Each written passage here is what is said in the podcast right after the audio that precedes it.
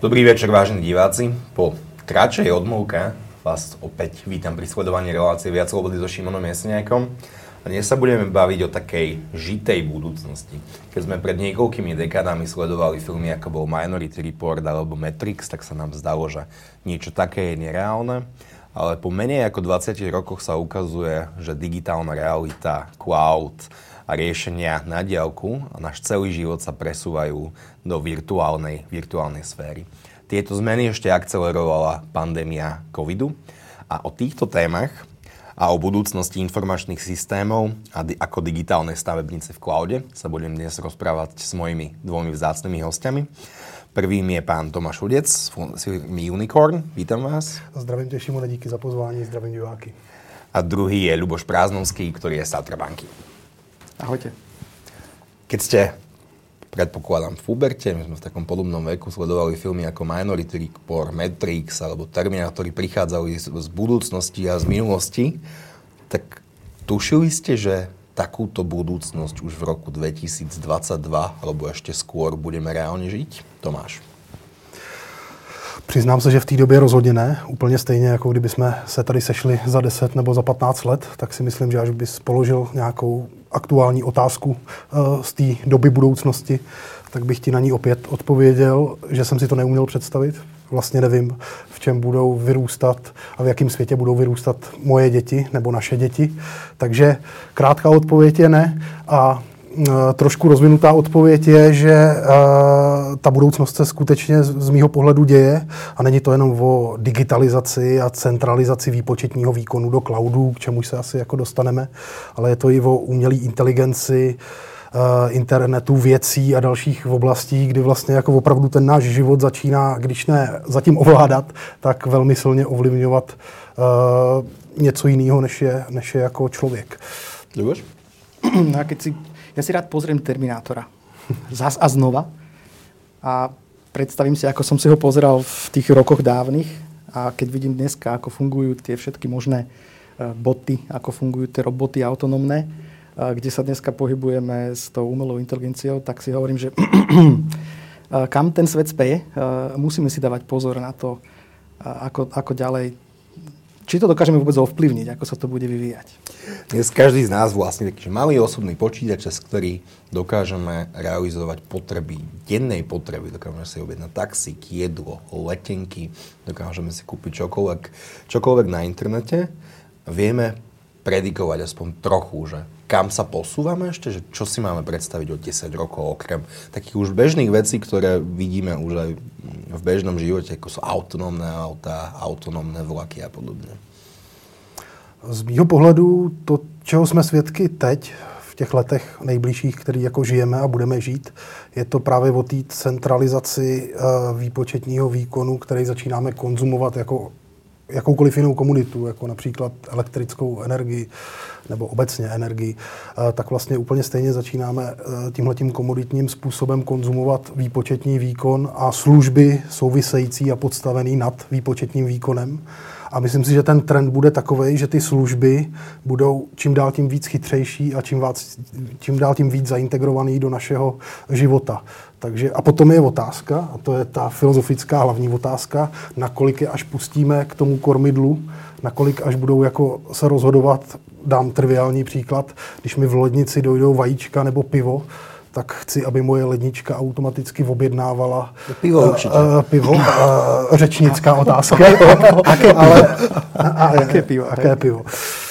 A podle čeho bude vyhodnocovat, jaké pivo, jaké vajíčka, jaké potraviny. A, a k tomu potřebuje data. Dávno už to není tak, že by ty data byly uloženy v těch našich zařízeních, putujou tak různě. Toho se já osobně třeba, jako když se na to budeme dívat z tohohle negativního pohledu, tak toho se bojím nejvíc, protože jako kam putují naše data, to je ta zásadní otázka. Už ty si spomínal, že si fanúšik Terminátora, tak v Terminátore funguje taký systém, ktorý sa volá Skynet, ktorý, je, ktorý v, tom, v tej minulosti, nedávne, to sú 90. roky minulého storočia, tam hovoril, že o vizionárskych veciach, ako je Internet of Things, teda internet veci, že sa budeme všetci pripájať do jednej alebo do niekoľkých firiem a cez tú firmu dokážeme ovládať čokoľvek. Tak vtedy, keď si to videl a dnes, keď to žiješ, tak aké sú pocity? To, je, to je to zvláštne. že sa toho troška obávam, kam sa to až dokáže dostať. Ako určite známe príklad e, z iránskej jadrovej elektrárne, ktorá v zásade bola ovládaná vírusom. A e, že toto sa nám môže stať v budúcnosti, keď tie, a dneska sú tie systémy stále viac a viac prepojené. Takže treba sa naozaj treba sa sústrediť na tú bezpečnosť, na to, aby sme mali veci odizolované, aby sme mali v podstate ako keby virtuálne hranice medzi tými IT systémami, aby sme tam dokázali púšťať a nepúšťať niektorý taký trafik alebo tie rozhovory medzi tými systémami, aby sme to dokázali stále regulovať. O čom hovoríš, keď hovoríš o virtuálnych hraniciach? Virtuálne hranice, oddelovanie fyzických alebo aj virtuálnych sietí, spájanie sietí, povedzme, že E, domény, ktoré sú spájané alebo ktoré by mali byť e, oddelené určitými bezpečnostnými prvkami. Mm-hmm. Dobre. Skúsme príklad. Príklad, že Rusko sa chce oddeliť od svetového internetu. Hej? Že tak, taktiež Čína si robí hranice internetu vo, svoj, vo, svojich, vo, svoj, vo svojom regióne. Ale taktiež, poviem za nás príklad, že máme segmentáciu sieti. Čiže vo vnútri banka je delená na viaceré úseky, mm-hmm. cez ktoré sa nedá dostať bez toho, aby, ho, aby niekto povolil tú komunikáciu. Teda keď že niekto rieši marketing, nevie sa dostať k účtom klientov? Napríklad je rozdiel, či sa niekto pripája k dátam, ktoré sú živé, uh-huh. v systémoch, kde sú reálne Skúsme dáta klientov. živých dát. Ži, ži, moje pohyby meno, moje prezisko, moje pohyby na účte. Aj rozdiel, keď sa niekto pripája do developerského prostredia, uh-huh. kde sa hrá, kde buduje. Uh, to sú oddelené segmenty na sieťovej úrovni. To znamená, že izolujeme jednotlivé tie dáta, aby nebolo jednoduché sa dostať. Je to, je to ako keby sa, idem s kartičkou do firmy, pípnem sa prvýkrát, môžem sa dostať na prvé poschodie. Ale na druhé poschodie moja kartička neplatí. Hej? Platí tam kartička kolegu, jemu zase neplatí na prvé poschodie. Čiže musíme si dať pozor na to, aby sme stále vedeli zabrániť e, tomu, tomu ľahkému prejdeniu cez, cez určité takéto bariéry a vtedy sa cítim celkom komfortne, že dneska niekto z Brazílie nemá šancu ovplyvniť to, ako jadrová elektrárne v Bohuniciach má reagovať v tomto momente. Nemá šancu? Alebo majú naše yeah. elektrárne natoľko sofistikované bezpečnostné systémy? A teraz nehovorím o jaslovských bohuniciach. Celkovo asi je to obrovská výzva celého IT, IT svetu pracovať na bezpečnosti. Takto, nie je to moja domena, kde by som sa cítil úplne doma. Ale kybernetická bezpečnosť je téma, ktorá sa dotýka nielen veľkých firiem a štátov, ale týka sa aj, aj ľudí. Týka sa aj jedného z nás. Týka sa aj nás. Hej? Máme e, veľa príkladov, kedy bohužiaľ teda určití podvodníci, ktorí už sú vytrenovaní a stále viac a viac sa trénujú, používajú na to rôzne algoritmy, umelú inteligenciu, používajú na to dáta, ktoré voľne pohodíme a potom sa ku nám dostávajú s nejakými základnými vedomosťami dostaneme SMS-ku alebo dostaneme e-mail. Áno, že, vy ste nedávno že... čelili takej veľkej, veľkej nie, antikampani, ale, ale útokom, kedy vašim klientom tak. chodili SMS-ky, ktoré vyzerali pomerne vierohodne a, a ľudia to, na to klikali. Pozor, to neboli naši klienti. To boli náhodne vybraní Áno, klienti, vrátane, aj môjho otca, ktorý nie je klient Tatrabanky. Hm? A, a, a, hovorím mu, že na takéto veci si treba dávať pozor. A, a preto je tá, tá kybernetická bezpečnosť dôležitá pre každého z nás a spoznávať to, dávať si pozor, eh, lebo môžeme prísť ľahko o peniaze, môžeme prísť ľahko o ďalšie údaje, môžeme byť oklamaní.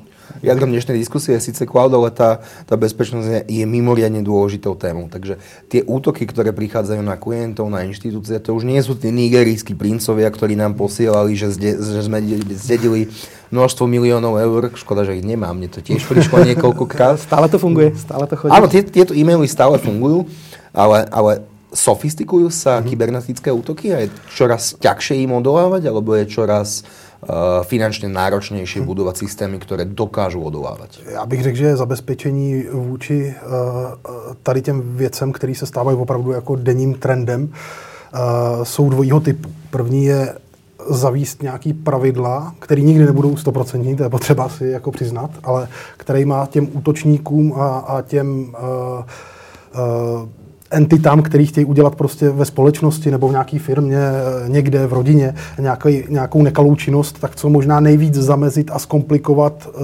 tu, tu cestu k tomu, k tomu cíli. Ale tady to je potřeba říct, že nikdy nebude stoprocentní. Druhá Druhý přístup, který musí jít ruku v ruce, jde to paralelně vedle sebe, je nějaká jako proaktivní činnost, kdy za prvý uh, opravdu jako aktivně sleduju, co se v tom daném horizontu, v té dané perimetrii uh, děje a jsem schopný na to proaktivně co možná nejrychleji reagovat. A třetí takový bod, a tím se dostávám k odpovědi, Šimone, na tvoji otázku, je, uh, vlastně já jsem schopný i tu, ten daný subjekt, tu danou instituci jako otestovat, nakolik je nebo není zranitelná. To urobit nějaké penetrační testy, urobit, testy a, zranitelnosti. Ano, ale penetrační test může být jenom jedna, jedna z aktivit, kterou jsem schopný udělat. Použiju takový jako jeden uh, termín cizí, red teaming, což je například aktivita, kdy jsem schopný end-to-end, od začátku do konce, nasimulovat kybernetický útok. Akýkoliv rozměru? Jakýkoliv, uh, jakýkoliv rozměru. To potom záleží na dohodnutém uh, rozsahu a samozřejmě i financích, který do toho ten daný objednavatel chce uh, zainvestovat.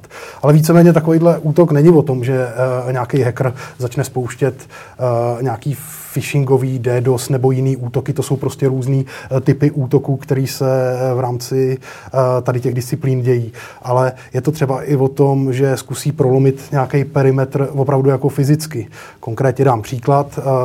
Je možný třeba, je to služba, kterou v Unicornu děláme, je možný si objednat takovýhle celkový útok, který vlastně jako oskenuje schopnost nebo ověří schopnost instituce se bránit, ale součástí toho může například být i to, že nějaká řeknu, atraktivní slečna eh, se sádrou na ruce, eh, pod kterou má čtečku, začne obíhat eh, a, a flirtovat se zaměstnanci a vlastně získá přístupy z jejich kartičky, díky čemu se dostane do serverevny, do který zapojí třeba nějaký USBčko a to de facto je ten první krok, kterým zahájí ten útok. Takže těch scénářů existuje nekonečně mnoho a kreativita, čím víc kreativity a důrazu daná instituce uh, dá uh, do takovéhle prevence, tak o to uh, víc to vlastně odhalí těch potenciálních zranitelností, které potom může mitigovat nějakýma opatřeníma. Takže takhle je to celý. Jsou ochotné firmy platit za svou bezpečnost aj v kyberpriestore? Alebo ještě je to také, že nevedia si dosť dobre predstaviť, že prečo by mali investovať asi niekedy nemalé finančné prostriedky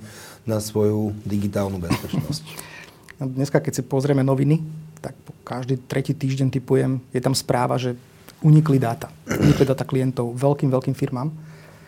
A každá firma má zodpovednosť aj voči sebe, voči svojim klientom, aby sa o tieto dáta starala. Aby sa starala aj o to, aby tí klienti nemohli len tak aj nedopatrením o tie dáta prísť. Teda po, svojim záčinením. Uh... Svojim, svojim príčinením. Tak. Poviem príklad. Kedy si dávno sme mali heslo do internet bankingu. Mali sme nejaké číslo a mali sme heslo. To je taký prvý a ešte faktor. predtým sme mali také kartičky, kde boli nejaké čísla.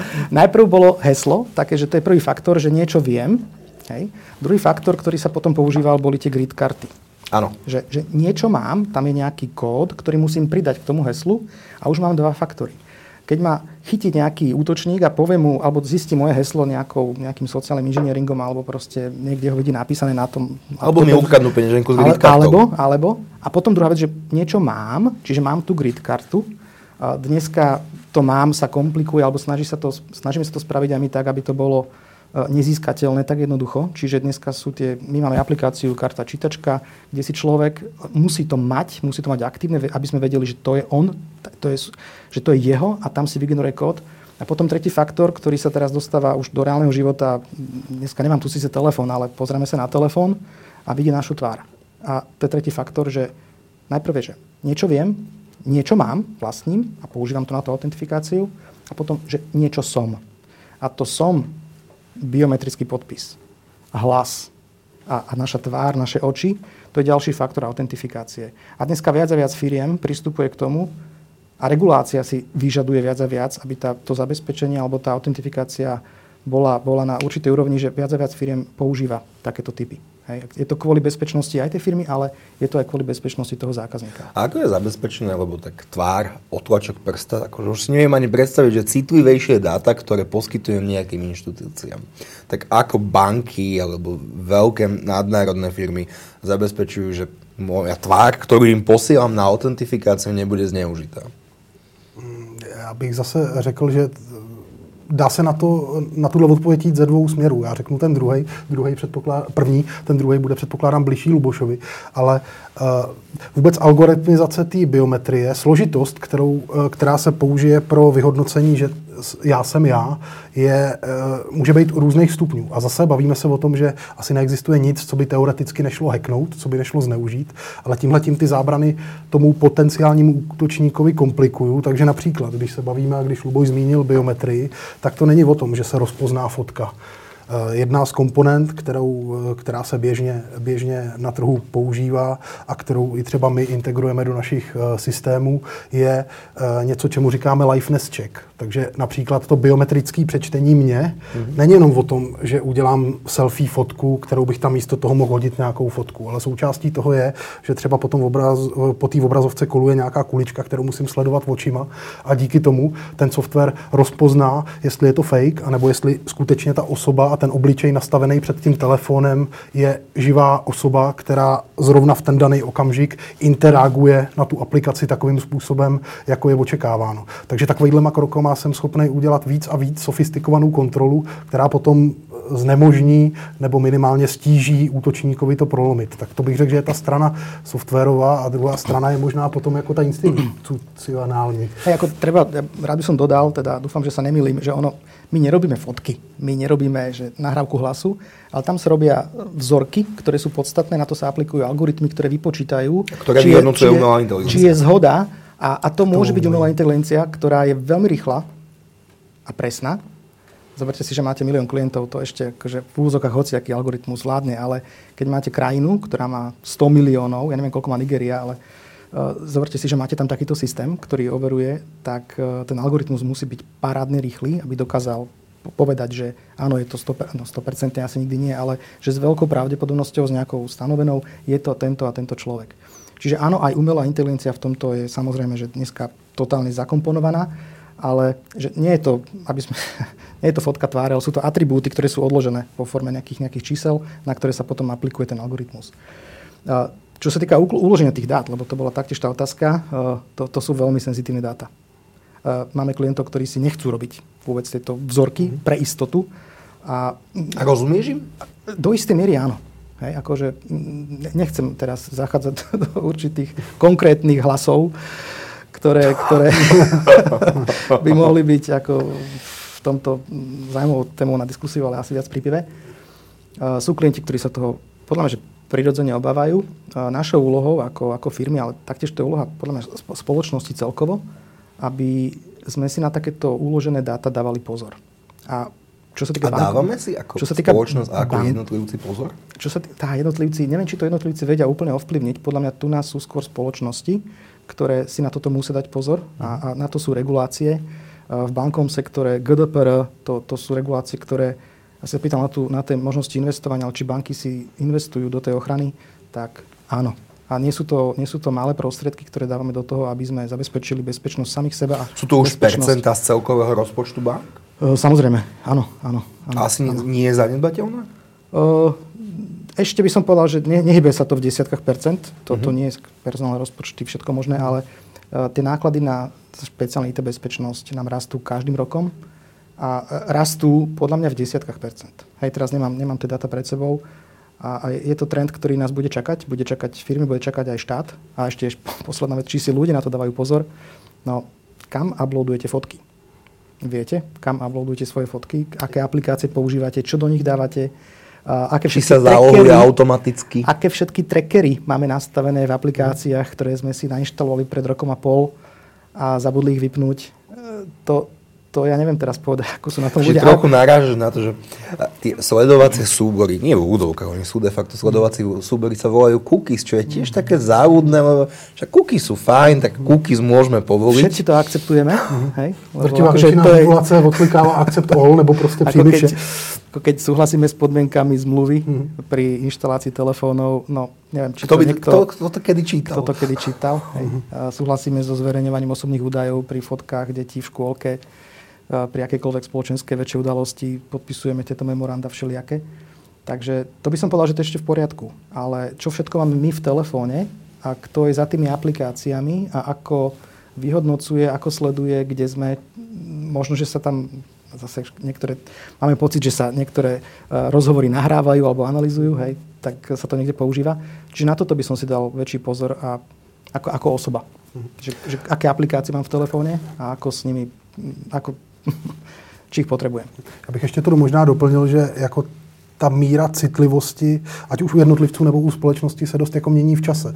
Neřekl bych, že vždycky úplně stejným směrem, protože na jednu stranu je tohle to, o čem mluví Luboš a kde podle mě každý z nás má nějaký jako prostor pro jako zlepšení nebo řekl bych jako lepší takovou jako hygienu z pohledu té osobní bezpečnosti ve svém třeba telefonu ale na druhou stranu eh, například jako to téma cloud, tak ještě v roce 2015, což není zas tak dlouho, bych většině, ve většině československých bank, když to jako zkrátím teďka na tady tu naší krajinu, tak za slovo cloud bych byl pomalu, teď se omlouvám za ten výraz, ale ukřižován, protože to bylo jako naprosto jako no-go. no-go. Za, za Lubošem, kdyby jsme přišli 2015, tak ne, nebudeme se bavit o... Pôjdeme hneď ku cloude, lebo o tom je celá debata, ale ešte podstatnejšie ako cloud uh, je jedna komodita, o ktorej sa hovorí, že to bude najvzácnejšia, alebo už je najvzácnejšia, najhodnotnejšia komodita 21.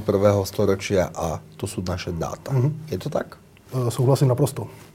Protože upřímně řečeno, veškerá ta infrastruktura, výpočetní výkon, ať už je v koncentrovaném cloudovém datacentru někde jako ve Frankfurtu nebo v lokálním datacentru eh, banky nebo jiné instituce eh, někde ve sklepě, tak pořád to jsou jenom, to je jenom výpočetní výkon a, a nástroje, které umožňují tok dat, ale ten klíč jsou vždycky data. E, jsou, budou a jejich váha, důležitost a cena bude v čase e, růst. Tomáš, vedel by si vysvetliť fenomén alebo pojem big data a čo sa s tým robí a vlastne na čo mm-hmm. to slúži mm-hmm. a prečo je to tak vzácna komunita, prečo sú to ana- analytici big data sú jeden z najlepšie mm-hmm. platených ľudí na trhu. Zkusím vysvětlit.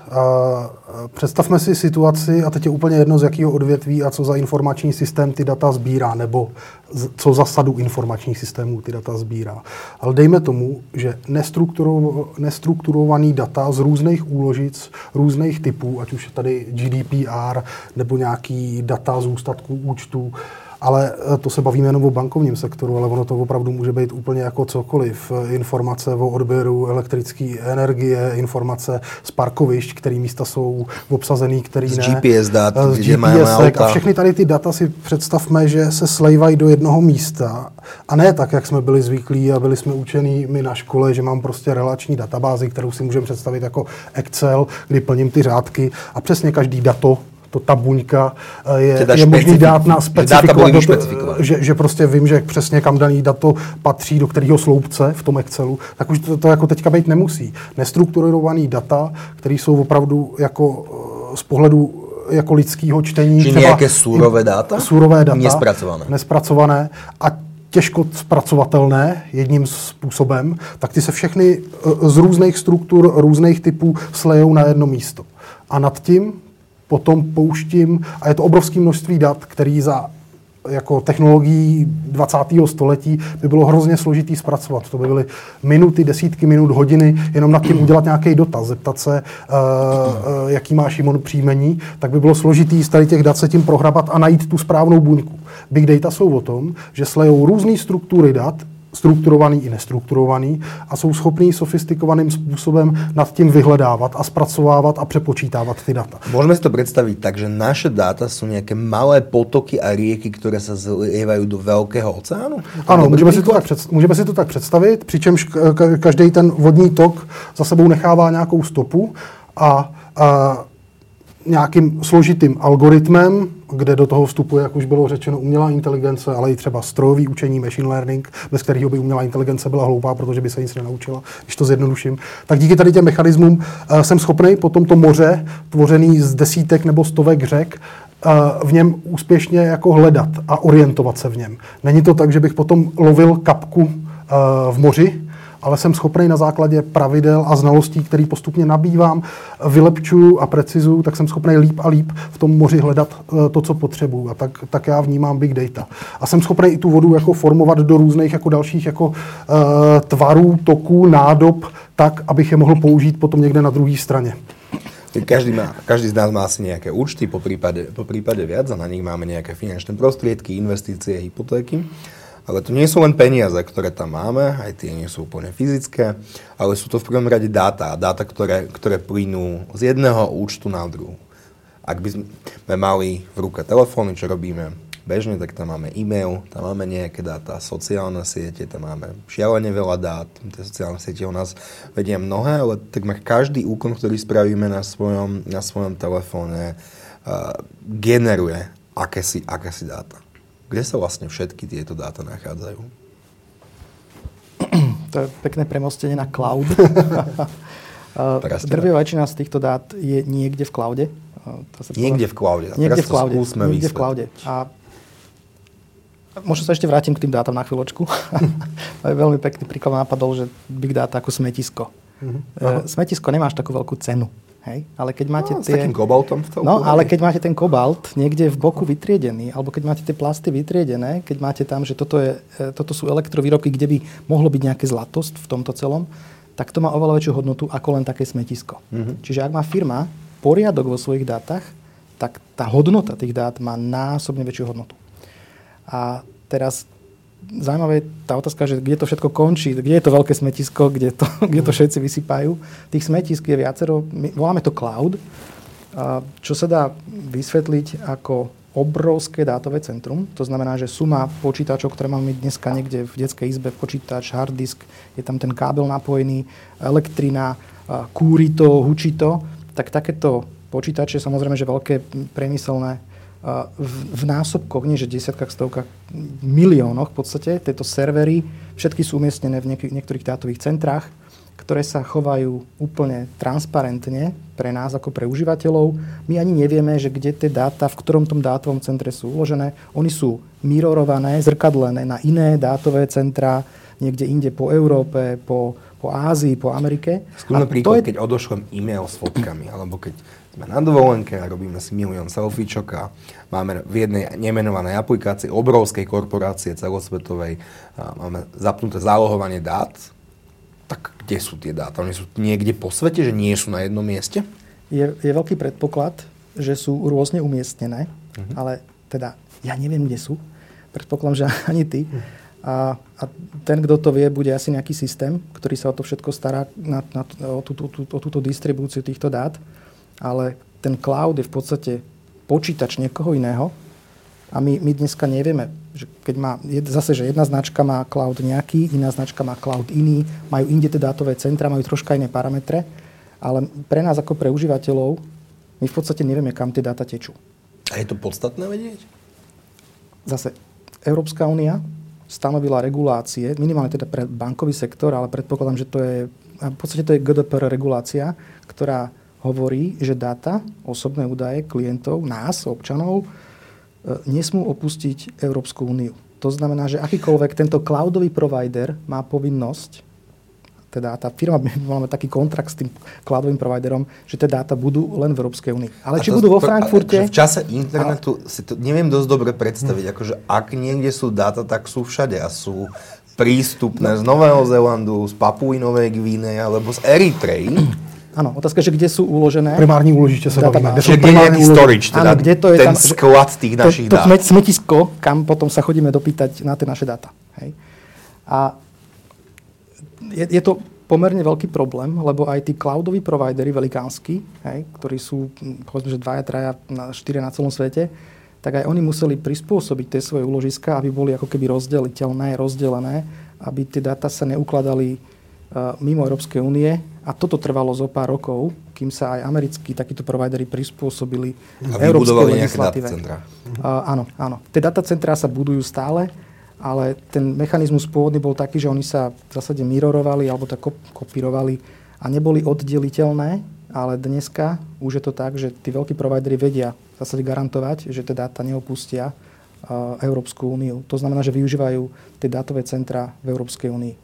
Takže skús mi to vysvetliť, ja tomu trochu nerozumiem, že moje dáta, teda, ktoré mám v Tatra banke alebo kade tade, že oni neopustia Európsku úniu, ale potom ja hovorím, ale že internet je celosvetová sieť mm-hmm. a asi aj ten cloud, na cloud viem nahrávať dáta z akého koľvek miesta sveta, tak nie je to také... Zkusím to doplnit jednou jako otázkou, kdy, kdy uh, je to asi tři roky zpátky, kdy jsme uh, se snažili uh, zúčastnit se jednoho velkého tendru na, dodáv, na dodávku energetického řešení jednoho našeho produktu, kde celá ta firma, nebudu teď jako jmenovat, budu takhle jako anonymní, uh, říkala, OK, my jsme jako cloud už začínáme být otevřený, takže nemusí to být v našem datacentru, to znamená na našich serverech ležících na tady té adrese striktně, kdy víme i sériový čísla těch jednotlivých strojů.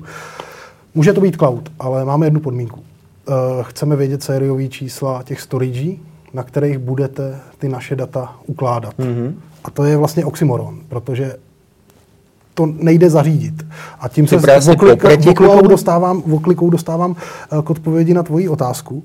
My můžeme maximálně zajistit to, že ty datacentra, teď je, spou- je to hierarchie, je to takový jako strom, kdy na poslední úrovni, na té nejmenší větvi, mám opravdu ten server, na kterým je ten výpočetní výkon, na kterým mám uložený ty svoje data ale ty jsou agregovaný do větších a větších celků.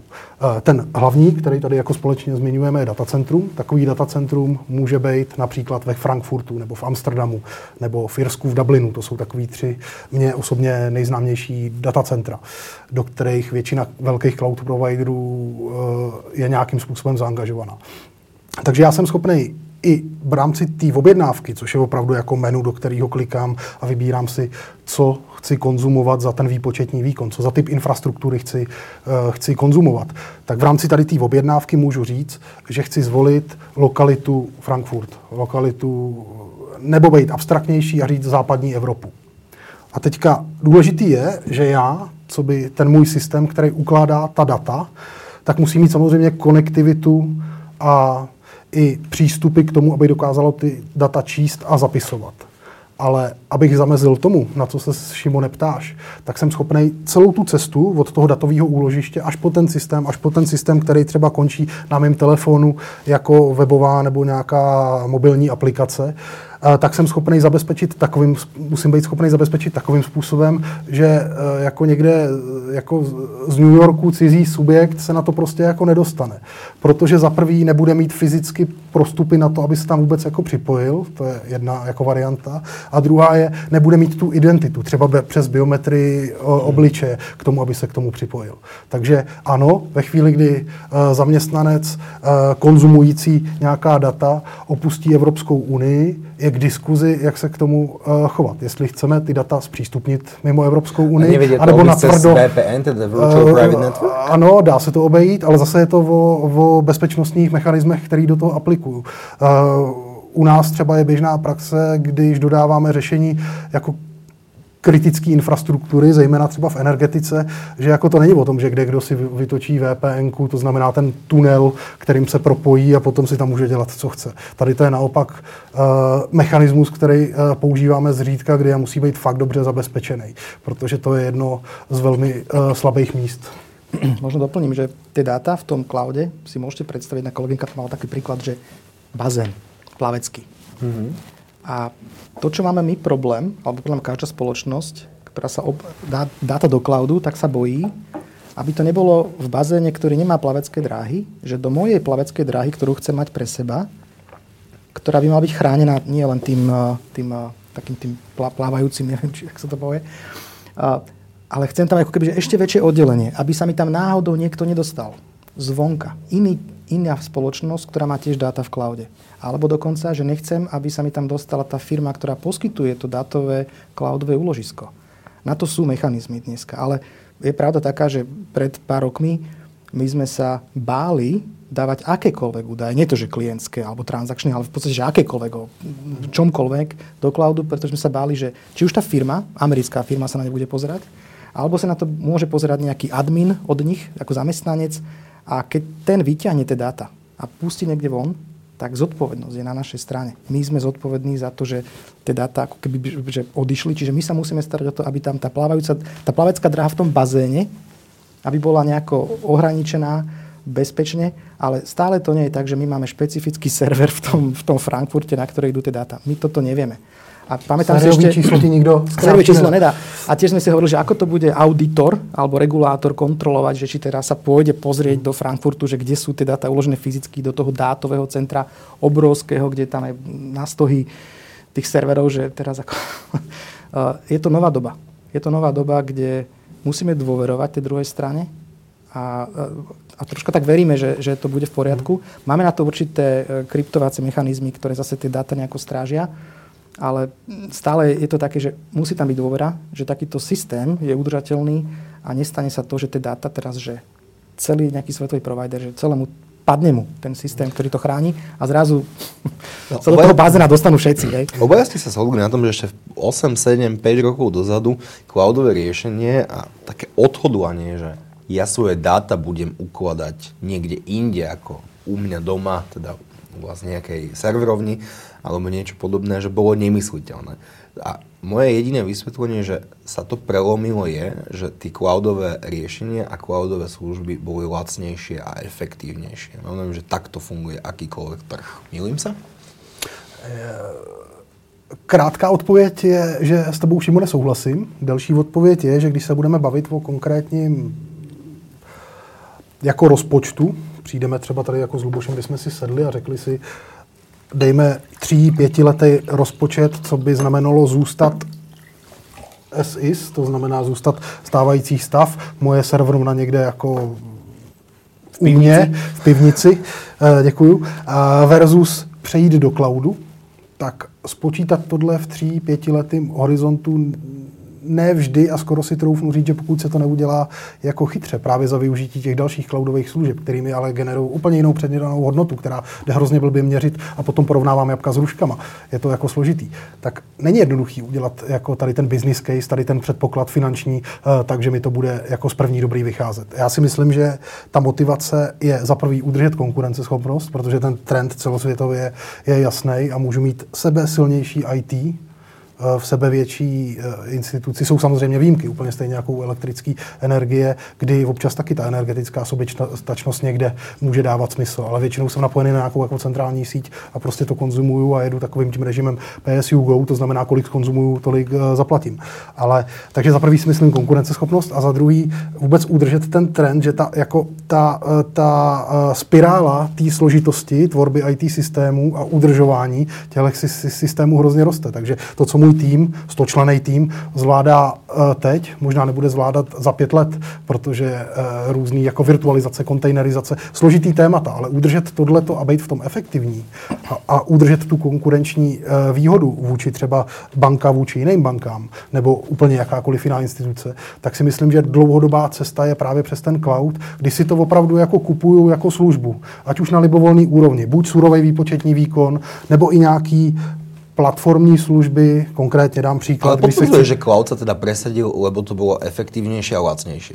No, v dlouhodobém horizontu ano, ve střednědobém nebo krátkodobém je to hodně jako k diskuzi. To, to, ja nesúhlasím celkom, pretože ak som malý podnikateľ, ktorý si chce viesť nejaké účtovníctvo v nejakom systéme, chce mať nejaký postterminál, chce mať proste niečo také, ktoré vyžaduje technické riešenie, tak dneska nemusím ísť do obchodu a kúpiť si ten počítač fyzicky. Nemusím mm. si ho zapojiť vo svojej kancelárii, mm. teda dobre, eh, ale že nemusím tam nainštalovať mm. ten konkrétny software, mm. nemusím tam mať nejakých ďalších 17 operačných systémov a, a ďalší, ďalší, ďalší software, eh, antivírus. Mm že pre mňa ako pre malého podnikateľa je toto drahé a, a bariéra. Uh-huh. A namiesto toho sa cez nejaký tablet prihlásim do nejakého portálu, ktorý má tie dáta, uh-huh. všetky tie, čo potrebuje. Napríklad niekde, platobného? A, potenciálne platobný, ale nejaký účtovnícky systém, zákaznícky systém, evidencie zákazníkov. Namiesto toho využijem nejakú službu nejakej tretej strany, ktorá má ten počítač u seba alebo ho má niekde schovaný v tom cloude a ja ako malý podnikateľ nemusím riešiť také veci, do ktorých sa ani nerozumiem, ani mi nedávajú hodnotu mm. a nemusím za to zaplatiť 2000 eur na začiatku, ale, ale platím 25 eur mesačne. Teda si to vieme predstaviť. Pre neho je to výhodné. Mm. Aj od Sou, souhlasím, jenom pardon, krátká reakce, souhlasím Luboši s tady tím uh, příkladem. Ono hodně záleží na velikosti týdaný jako firmy nebo subjektu, který jako o tom cloudu bude uvažovat. A druhá věc je, jestli už celou tu infrastrukturu a celý tu, tu svoji IT podporu má vybudovanou a má do ní zainvestováno, tak. anebo něco stavím na tak říkají zelený louce. U zelené louky se asi shodneme, že jedno v jakém rozsahu eh, to velmi pravděpodobně eh, vyjde vždycky jako od začátku pozitivně ten cloud. Ve chvíli, kdy ale už sebou jako táhnu nějaký jako systémy, které mě vlastně jako z pohledu té digitalizace eh, držejí při životě a přecházet a migrovat z tohohle do cloudu, potom je to uh, jako už, není ta odpověď jednoznačná, byť jasně, dlouhodobě je ten trend uh, jako zřejmý, cloud. Teda, aby sme si to ešte lepšie predstavili, my keď sme dlho sedeli na káve pred reláciou, tak sme sa bavili napríklad o hraní hier. Niekedy, keď sme chceli hrať hry, keď sme my boli, neviem, v puberte alebo ešte mladší, tak sme museli mať počítače a tie hry sa veľmi rýchlo vyvíjali, tak sme vždy dránkali rodičov, že toto nám kúpte lepšie a toto nám kúpte lepšie. Ale teraz, keď chce hrať niekto počítačové hry alebo mhm. virtuálnu realitu alebo čokoľvek, tak si zaplatí nejaké jednoduché cloudové riešenie a tie hry nehrá na svojom fyzickom počítači, ktorý tým pádom nemôže si stať niekoľko tisíc eur, ale len niekoľko stoviek. Takže takto nejak si to máme predstaviť, že celé to funguje? Že na, najnáročnejšie operácie teda nevykonávame na svojich fyzických nosičoch, počítačoch, ale ide to niekde, kde ani nevieme kde? Je to dobrý príklad. Mhm. Veľmi dobrý príklad. A aj dnes, dnešné počítače sú síce silnejšie, ako boli v minulosti, ale tie očakávania na ten výkon, hlavne graficky teda, v tomto prípade sú niekde úplne inde. A v podstate potom sa prenáša len ten obraz, ktorý sa ale vypočítava na tom, na tom serveri niekde. A opäť je to lacnejšie, lebo tie je to lacnejšie. predplatné tých hier alebo filmov alebo čokoľvek stojí jednotky až desiatky eur, ale nové špičkové počítače stoja mhm. tisícky eur a si to nezačína jednotkou, ale minimálne dvojkou, dvojkou a viac. Možno ešte dobrý príklad, čo Tomáš hovoril, že keď už ja dneska mám doma ten herný počítač, tak nemusím uvažovať nad tým, že si budem platiť každý mesiac 25 eur za nejaký herný počítač v cloude, lebo už mám tento. Ale keď už je starý, zostarne, A on je starý o pol roka. Tak mám dilemu, že či si kúpim druhý, alebo prejdem na tento cloudový spôsob, kde si beriem ten software a ten výkon ako službu. A ještě možná doplním, pardon, tady tu, to je velmi dobrý příklad, Luboši, protože já se můžu dostat i do situace, a ty čelí teď jako každý, kdo řeší cloud, že vlastně na určitý účely mi ten starý počítač, byť stárne, ano, za půl roku už to není to, co to bylo, když jsem si to kupoval, ale na určitý úkon je pořád jako použitelný a vlastně i vhodný. A jako vlastně se toho nechci jako zbavovat a nechci ho úplně zahodit. Ale na nějakou část už třeba budu chtít přejít jako na ten jako display, který uh, potom konzumuju jako ten výkon uh, z cloudu, ať už jako grafický, výpočetní, jakýkoliv. Takže a tomuhle uh, říkáme hybridní pojetí, kdy vlastně já, já jako hybridně využívám to, co mám, ty zařízení, které mám a vlastním, versus k tomu pro konkrétní potřeby dokupuju, a trend je jasný, víc a víc služeb z cloudu. A tady ten postupný přechod, v tom si myslím, že je jako ta krása migrace teda, do cloudu. Teda, že si nekupujem ten vozík za auto, len si ho raz za čas požičiam vtedy, keď ho potrebujem? Víceméně ano. Víceméně ano. Protože jako v opačném případě bych musel jako prodat ten, nebo odepsat uh, ten starý notebook, koupit si nový a takhle jako jet uh, co půl rok, rok, nevím, záleží jako na situaci. Ale místo toho já si můžu nechat to, co mám a ve věcech, kterými jako už nevyhovuje nebo je nedostatečný, tak můžu používat tady ten jako nový cloudový přístup. Tak. Posledný už tuším dva alebo dva pol roka žijeme, žijeme okrem okrem recesie hroziacej, bohužiaľ, vojny na Ukrajine sme žili aj, aj pandémiou COVID-19 a ešte stále žijeme. Teraz tie počty, počty opäť stúpajú a uvidíme, čo bude na jeseň. Dúfajme, že to bude, bude dobré, ale akceleroval COVID zmeny aj v tomto, v tomto odvetví? Mm, definitivně. Eh, jenom řeknu jeden příklad. Já si pamatuju to bylo na začátku covidu, někdy po prvních pár jako měsících, tak takový ty jako fotky, které určitě oblíkly internet a všechny média, ty prostě fronty eh, kamionů, který vozejí další a další výpočetní výkon do Frankfurtu kde je jedno z těch datacenter velkých, mm-hmm. pro nás asi jako významných tady ve střední Evropě, tak jako to byl jasně vidět jako ten pík, ale to, to, to se bavíme zase dvě, dv, dva úhly pohledu. Jedna věc je cloudizace a přesun toho výpočetního výkonu, samotný téma, velký téma na dlouho, a druhá věc je digitalizace, protože COVID mimo jiný, a zažili jsme to asi jako všichni, uh, vzdálená docházka do škol a to, uh, to jako remote učení, tak jako najednou spousta učitelů, rodičů, dětí si prostě ty Teamsy, Zoomy a teď se nechci žádného z těch jako nástrojů dotknout nebo opomenout nebo naopak zmínit, ale prostě přešli na tady tu elektronickou komunikaci. A spousta věcí, které jsme si podle mě někdy v roce 2019 vůbec neuměli představit, i třeba v tom běžném životě typu školy a vzdělávání našich dětí, tak jsou najednou jako možný a samozřejmý. A můžeme se tady filozoficky bavit nad tím, jestli to zanechalo nebo nezanechalo na těch dětech, dětech tenhle ten konkrétní příklad, nějakou jako negativní stopu.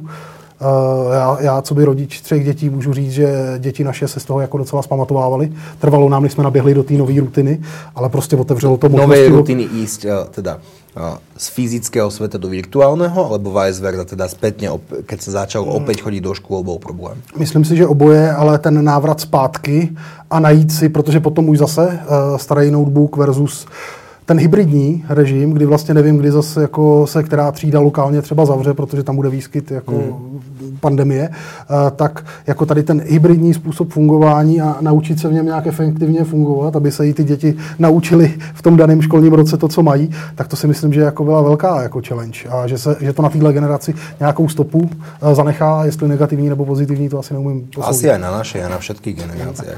Jak, jak poviem za nás, uh, nás pandémia chytila pripravených. Tak toto poviem. Mali sme to šťastie, že my sme začali riešiť práve tú cloudovú implementáciu Microsoft Teams, Office 365 krátko pred covidom, možno že pol roka predtým, možno že 9 mesiacov.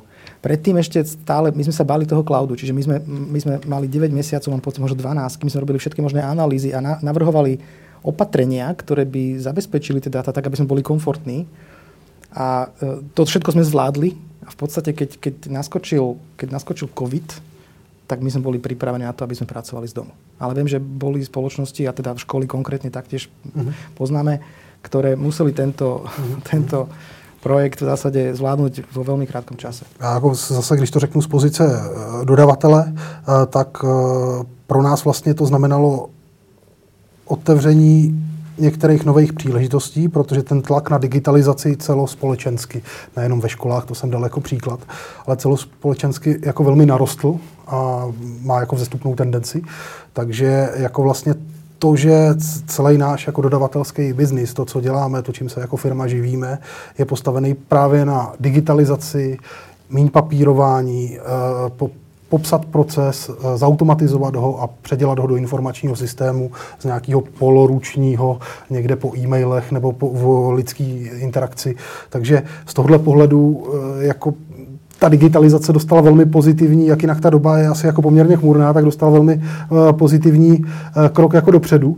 A to nás jako posunulo a myslím si, že i jako, jak tady zmiňuje uh, Luboš v Tatře, tak my v Unicornu tím, že jako jsme distribuovaný do asi jako Československo plus Ukrajina do nějakých 30 plus vývojových center a jsme zvyklí fungovat vzdáleně, tak jako řekl bych, že jsme zrovna v tom IT fintech segmentu na tom relatívne ako dobře a Boli sme tí šťastnejší, mm. definitívne, to treba povedať. Nie všetci majú to šťastie, mm. že, že dokážu takto vôbec fungovať. Ako to, to treba povedať otvorene. Mm. Máš, keď sme si spolu pred reláciou uh, telefonovali, tak ty si mimo iného povedal, že cloud platforma je kľúčovým elementom digitálnej transformácie a celé cloudové riešenie mm. si nazval istým digitálnym podvozkom mm. aut. Čo mm. si ty myslel?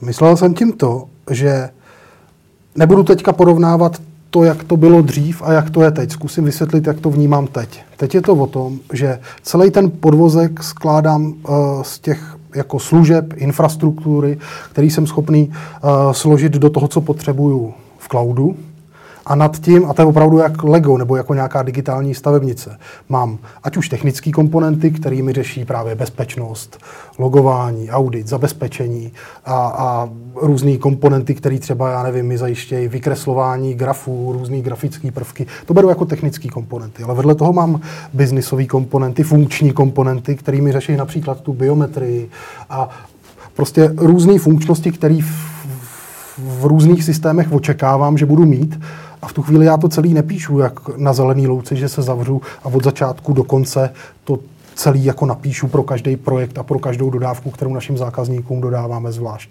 Já teda prostě používám, podvozok, který máme, máme podvozok, eh, což je vlastně jako ten cloud provider, který nám poskytuje a to je prostě ty velký eh, jako hráči, eh, který vlastně poskytují tu infrastrukturu v těch, v těch velkých datacentrech a nad tím já mám připravený ty kostičky, ze kterých de facto skládám to řešení a poskytuju ho jako službu tomu klientovi, který pod nás takovýhle systém poptává. Keď ty máš malé děti, tak by sme to mohli vysvětlit, že je to nějaké Lego? Je to jako Lego.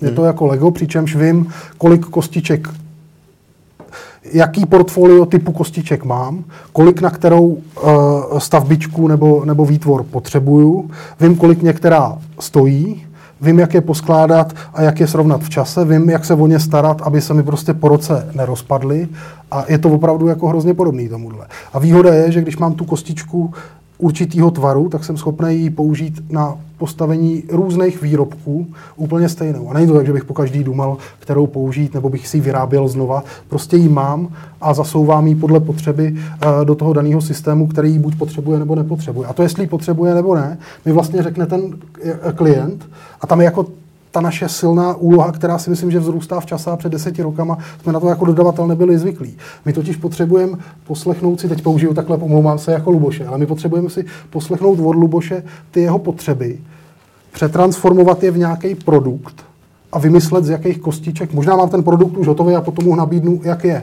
Ale dost, dost často se nám stává, že to bude produkt specifický pro daného zákazníka. A potom potřebuji přetransformovat ty jeho potřeby na základě těch vstupů, který mi k tomu dá, v to, abych ze svých kostiček to jako postavil. Ale už to nedělám, takže bych to od začátku do konce psal celý. Snažím se to z komponent skládat dohromady. už vyrobené ano, a ano. na základě potrieb klienta, mm-hmm. vy poskladáte celé, celý nový produkt. Přesně tak, přesně tak. A ten nový produkt je tvorený už existujúcimi produktami, alebo sa produkt úplne nového cloudového alebo iného IT riešenia vytvorí priamo pre potreby zákazníka. Přesně tak to je. A jenom ještě doplním pro kompletnost, že ty produkty můžou být, jako řeknu, třech typů. První je uh, produkt, který je svázaný s tím daným cloudem, do kterého to stavím, ta silnice, po který jezdím, Microsoft, Amazon, další, Google, nechci teď někoho opomenout.